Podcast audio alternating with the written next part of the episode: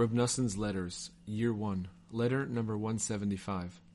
With God's help, Thursday, the Fast of Esther, 5595. Uman.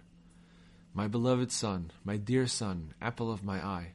I just now received your letters of Monday Torah reading Tetzaveh and Friday Torah reading Teruma when I came back from the holy gravesite with a number of our comrades.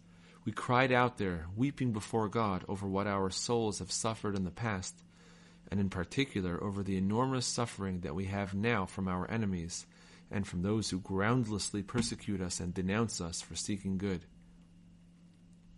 The illustrious Reb Matisyahu Leib of Bofilia, may his light shine, was in my house at the time. He also fled from his home over the Machloket. He has been living here for about two weeks now and does not know when he will return home. Reb Heschel from Teplik is also here. While the Machloket in Teplik is also intense, it is mixed there with a little more kindness because, thank God, our side is quite strong. I also received a letter yesterday from Breslov with that good news about how they searched my house there to see if I had already arrived. I am sure you have already heard about this. In all these things we have no one to lean on but our Father in heaven. You should know, my dear son, that Reb Shmuel Weinberg was here from Friday of Torah reading Mishpatim until yesterday, when he set off for home. I spoke with him briefly about how I should proceed.